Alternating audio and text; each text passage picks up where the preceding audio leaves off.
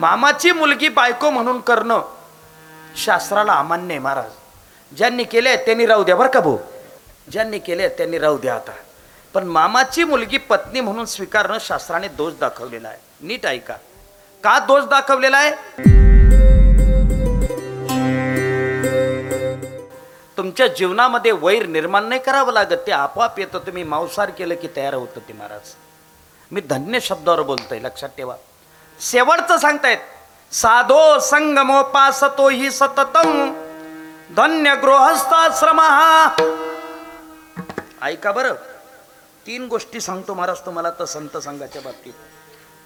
मूर्खाची संगत अधपतन वेड्याची संगत दुःख आणि साधूची संगत भगवंताची प्राप्ती. नीट ऐका. तिन्ही गोष्टी सोडवायच्या आहेत आणि कीर्तन संपवायचं आहे एक एक लक्षपूर्वक ऐका. मूर्खाची संगत अधपतन निश्चित आहे महाराज. चांगली गाय वडाळ गायकडे गेली चांगली गाय. आणि त्या ओढाळ गायला विचारलं पाहिजे तुम्ही चरायला जात नाही फिरायला जात नाही मग रवंत कशा करतात? वागुल कस काय करतात? ती ओढाळ गाय म्हणे बाई आपलं काम भलतं सोपं आहे. आपण दिवसभर अजिबात दगदग करत नाही. म्हणे मग रात्री लोक नऊ वाजता कीर्तनाला गेले की मग दोर तोडते. ओढाळांचे कार्यक्रम रात्री नऊ नंतरच चालू होतात. मग दोर तोडते. लसलशीत घासाचं शेत पाहते. रात्रभर चरते आणि पहाटेला कुंट्यावर येऊन उभी राहते. ही चांगली गाय म्हणे मला जमेल का? का बरं जमणार नाही? ये उद्या रात्री नऊ वाजता. ही चांगली गाय त्या ओढाळ गायच्या बरोबर गेली. निघाल्या ना मला दोघच्या दोघं.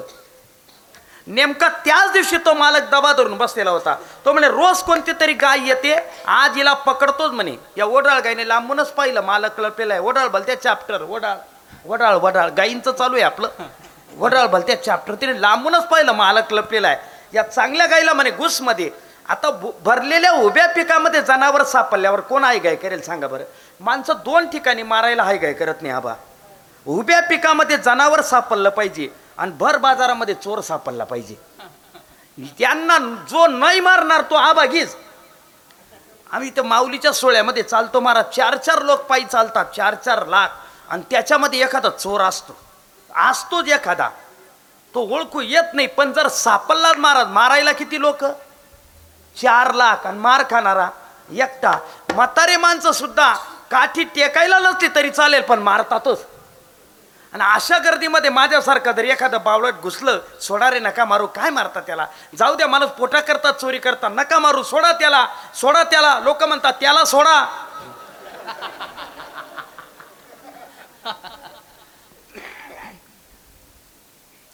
उभ्या पिकामध्ये जनावर सापडावं. महाराज त्या मालकाचा असा गैरसमज झाला हीच गाय रोज येत असावी. हीच गाय रोज येत असावी. त्याने ती धरली मार मार मारली मारत मारत मालकाकडे नेऊन घातली. त्याला सांगितलं तुझी गाय ओढाळ ओढाळ हिला दुषण घाल. शास्त्रकार सांगतात एकच रात्रभर दुर्जनाच्या संगतीत गेली पण परिणाम एक रात्र प्रसंगेन काष्ट घंटा विटंब क्षण एक नाडली समागमे क्षण एक नाडली समाग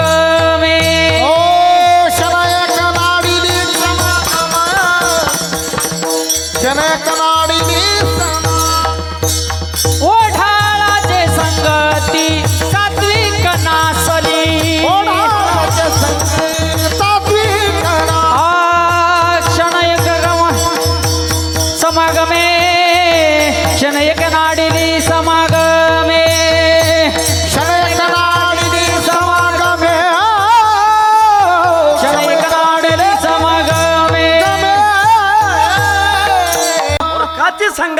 संगत निश्चित आहे.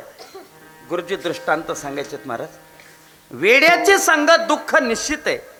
एका गावामध्ये एक वेड राहत होतं. त्याचं नाव नारायण होतं नारायण. त्या गावामध्ये चार चोर चोरी करायला शिरलेत. त्यांनी पाहिलं अख्खं गाव झोपलेलं आणि ते एकटं जाग होतं. येडच ना ते. ते चोर म्हणे एक काम करा यालाच चोरी करायला बरोबर घ्या नाही तर अख्खं गाव जागं करेल म्हणे ये म्हणे. घेतलं त्याला चोरी करायला बरोबर. एका श्रीमंताच्या वाड्याच्या बाहेर हे चोर उभे राहिलेत आणि त्यांनी याला मध्ये उतरवलं. नाऱ्या मध्ये जाय जडजड वस्तू बाहेर फेक म्हणे. त्याने पाटा वराटा बाहेर मारून फेकला. आता हे चोरी करायच्या वस्तू आहेत का? पाटा आणि वराटा. तो दुसरा चोर म्हणे हलक्या फेकर म्हणे. मग त्याने झाडू मारून फेकला बाहेर. ते चोर म्हणे "अरे, याच्या नादी लागू नका. दोन वाजून गेले आता वारकरी जागे होतील काकडा होईल. काकडा होतो का तुमच्याकडे? किती लोक येतात? तुम्ही करतात बाकी मंडळी हे येतात का कोणी? यातले काकडा नाही माहिती येते संध्याकाळी. आकडा टाकायला सांगा तेवढा. त्यामुळे बोलता हुशार त्या ऐका ते चोर म्हणे अरे याच्या नादी लागू नका आता वारकरी जागे होतील काकडा होईल आपणच मध्ये उतरा. ते चारी चोरमध्ये उतरले आणि चोरी करायला लागले महाराज. हे येडं जे होतं ना ये म्हणे यांना चोरी बरी आपल्याला जेवण तर भलं. त्याला भूक लागली होती ते किचन रूममध्ये शिरलं. किचन रूममध्ये खिचडी पडली होती खिचडी. खिचडी कुकरमध्ये पडलेली होती. आता खिचडी कुकरमध्येच होते. खिचडी कुकरमध्ये त्याने ती कुकरमधली खिचडी ताटामध्ये ओतली. मग खायची ना गुपचूप? तेल चापलाल घ्या तेल. बऱ्याच लोकांना खिचडीवर तेल टाकल्याशिवाय ती खाली सटकतच नाही. युवराज भाऊ मी मराठवाड्यामध्ये शिकायला होतो. बीड जिल्ह्यामध्ये नेकनूरला माझं शिक्षण झालं स्वामींच्या गावाला. बंकट स्वामींचा जिथे जन्म झाला तिथे. आपण पुरणपोळी करतो ना त्या पुरणपोळीच्या दिवशी तिखट आमटी करतो तिला काय म्हणतात? रसई. रशी नाही रसई. काय म्हणतात तिला? रसई. तिकडे मराठवाड्यामध्ये सटकावणं म्हणतात त्याला. काय म्हणतात? सटकावणं. मी त्या घर मालकीनेला विचारलं मावशी याला सटकावणं का बरं म्हणतात. ते म्हणे बाबा पुरणपोळीचा दट्टा बसतो ना ती आमटी ओल्ली का पोळी खाली सटकते म्हणून सटकावणं म्हणतो म्हणे आम्ही. चांगलं सटकावणं आहे बाकी तुझं. तसं काही काही लोकांना खिचडीवर तेल टाकल्याशिवाय ती खिचडी सटकतच नाही. हे जरी येडं होतं पण तेल चापलं गेलं. पण याचं दुर्दैव असं ती तेलाची बरणी ज्या मांडणीवर होती ती मांडणी एकाच खिळ्यावर लटकलेली होती. याने जशी ती मांडणी व बरणी ओरली तशी मांडणीच खाली आली. आता मांडणी खाली आल्यावर भांडे वरती राहतील का? जसे काही काही लोक पडतात म्हणजे एकटे पडत नाही पॅनलच्या पॅनल घेऊन पडतात. तशी ती आली म्हणजे एकटी आली आणि मला सगळे भांडे घेऊन आली.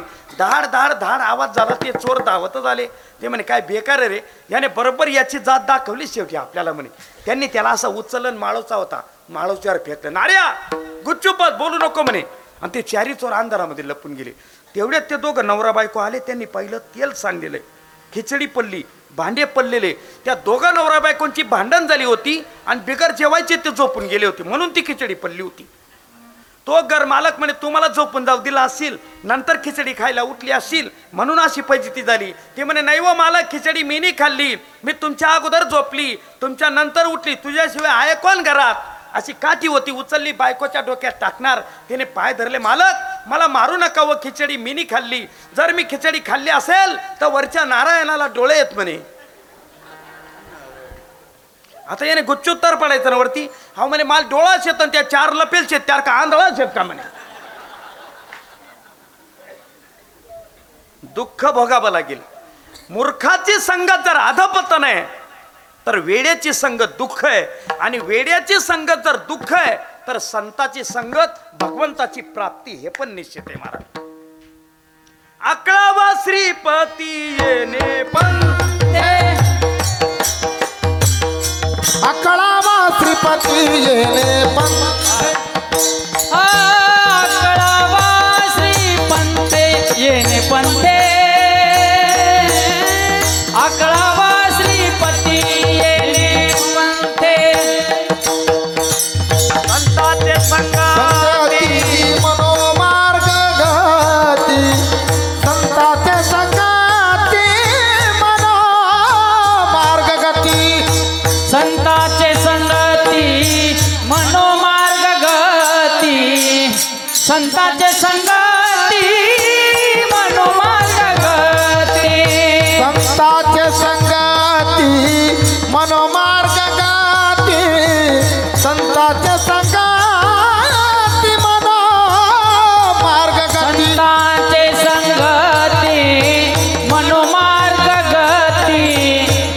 संतांचे संगती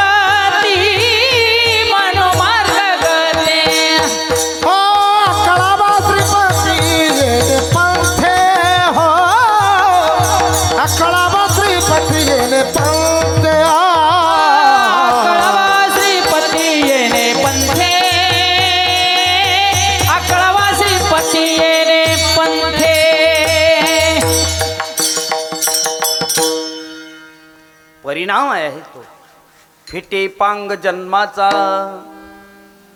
भागवतामध्ये आज्यामेळाची कथा आलेली महाराज. आज्यामेळ हा जातीने ब्राह्मण होता लक्षात घ्या. नीच येवणीतल्या एका स्त्रीशी त्याचे अनैतिक संबंध होते.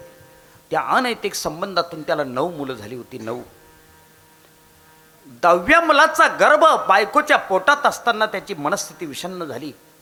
सारखा वेड्यासारखा फिरत होता नारद मुनीची भेट झाली. नारदांनी विचारलं काय झालं अजामेळा मनस्ताप आहे जीवनामध्ये फक्त बस दुसरं काहीच नाही. काही करता येईल का? जरूर. मुलं किती आहेत? नऊ. मुलांची नावं न ऐकता येण्यासारखी आहेत. एकच पर्याय काय?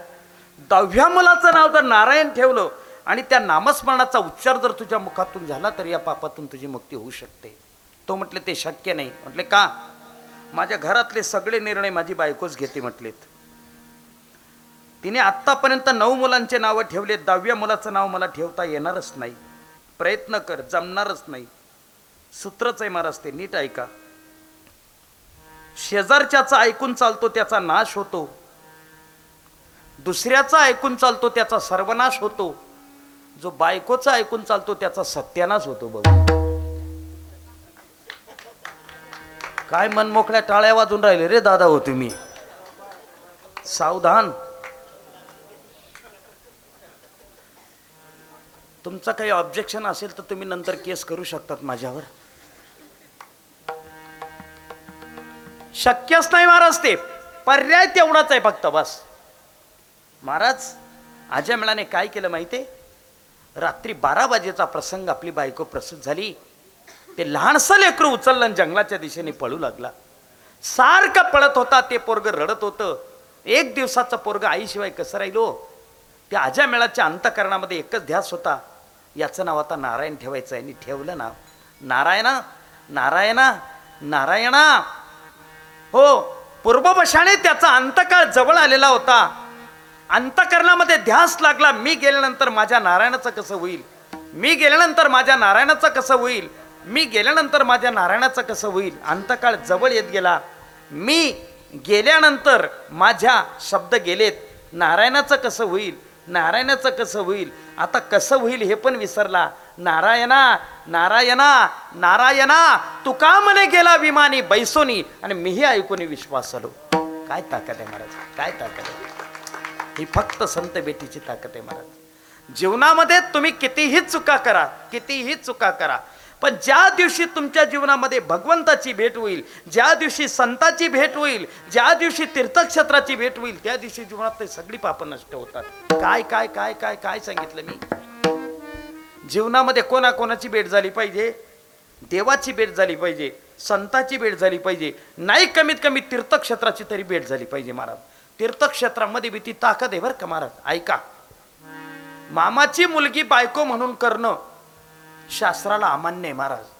ज्यांनी केले त्यांनी राहू द्या बरं का भाऊ. ज्यांनी केले त्यांनी राहू द्या आता. पण मामाची मुलगी पत्नी म्हणून स्वीकारणं शास्त्राने दोष दाखवलेला आहे. नीट ऐका. का दोष दाखवलेला आहे? त्याचं कारण सांगतो तुम्हाला. विज्ञान आहे आधी विज्ञान ऐका. विज्ञान असं आहे आईचं रक्त आणि मामाचं रक्त एक असतं आणि त्याच मामाची मुलगी तुम्ही पत्नी म्हणून स्वीकारली तर पुढे संततीला ते त्रासदायक होतं महाराज. विज्ञान आहे त्याच्या पाठीमागे. पण झाली नजर चुकीने. ज्यांनी ज्यांनी मामाच्या मुली बायका म्हणून केलेल्या आहेत ना तर त्यांना चांद्र नावाचा एक दोष लागतो महाराज. कोणता? चांद्र नावाचा दोष. त्याला शास्त्रामध्ये चांद्रदोष म्हटलेले मग हा चांद्रदोष कशाने नष्ट होतो माहितीये तुम्हाला? व जीवनात एकदा जरी चंद्रभागेमध्ये आंघोळ झाली तरी चांद्रदोष नष्ट होतो महाराज. तिचं नावच आहे चंद्रभागा चंद्र नावाचा दोष तिला पाहिल्याबरोबर पळतो म्हणून तिचं नाव चंद्रभागा जीवनामध्ये चुका किती घडू देत महाराज जीवनामध्ये चुका किती घडू देत फक्त आणि फक्त एखाद्या दिवशी साधूची भेट व्हावी देवाची भेट व्हावी नाही हो तर एखाद्या तीर्थक्षेत्राची भेट व्हावी जीवनात ती सगळी पाप नष्ट होऊन जातात. महाराज सांगतात आमच्या जीवनामध्ये एवढं परिवर्तन झालं काय कारण? धन्य धन्य संत संग फिटे पांग जन्माचा. आमच्या जीवनामधली जन्म मरणाची जी दुःख होती ती जन्म मरणाची दुःख नष्ट झालीत महाराज. काय ताकद आहे बघा तुम्ही. नामा म्हणे देवा चला तया ठाया विश्रांती घ्यावया कल्पावरी विश्रांती घ्यावया कल्पावरी.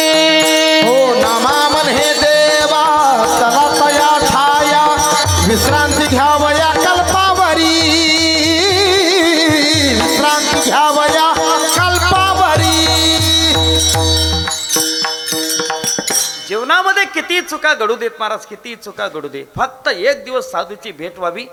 जीवनात परिवर्तनच घडतं महाराज परिवर्तनच घडतं. नामदेव सांगतात देवात जीवनामध्ये आपल्याला विश्रांती प्राप्त करून घ्यायची ना. चला संतांच्या संगतीमध्ये. आळंदी हे गाव पुण्यभूमी ठाव दैवतांचे नाव. सिद्धेश्वर त्याचं चरण आहे शेवटचं. नामा म्हणे देवा चला तया ठाया का? जीवनामध्ये विश्रांती प्राप्त करायची असेल तर त्याच्याकरता संतांची संगत गरजेची आहे. संगत जीवनामध्ये फार महत्वाची महाराज.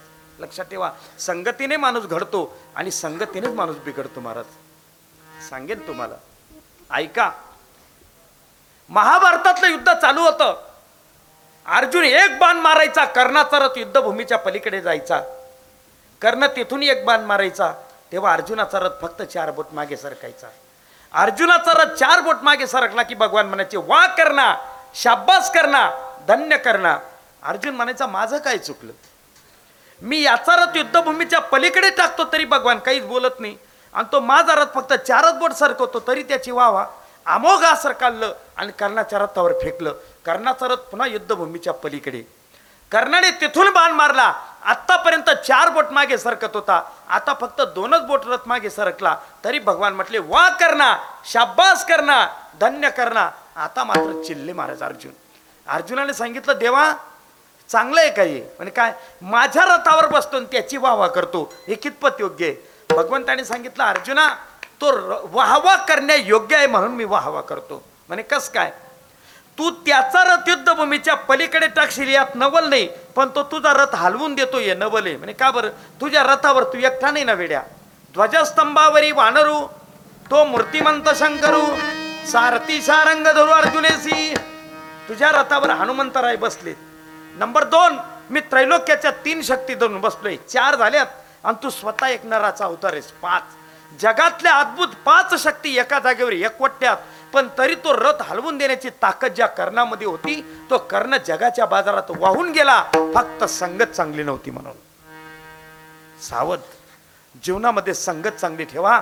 जगद्गुरु सांगतायत हो महाराज नाथ महाराज सांगतात माझ्या जीवनामध्ये संत संघ मला लाभला. संत संघाचा परिणाम हो माझ्या जन्म मरणाचं दुःख नष्ट झालं. जन्म मरणाचं दुःख नष्ट झालं. आणि तो महिमा वर्णन करण्यासाठी तुमच्या आमच्या सारख्याचा कुठे ठिकाणा लागेल महाराज?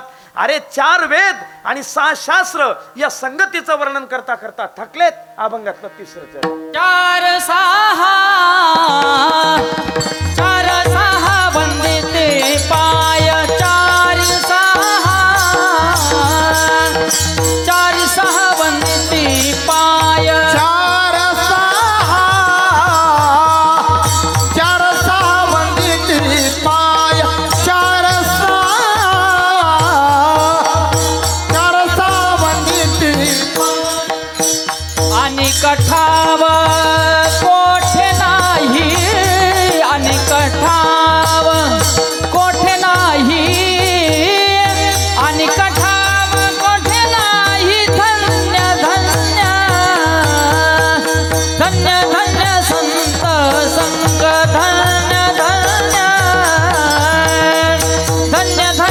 धन्य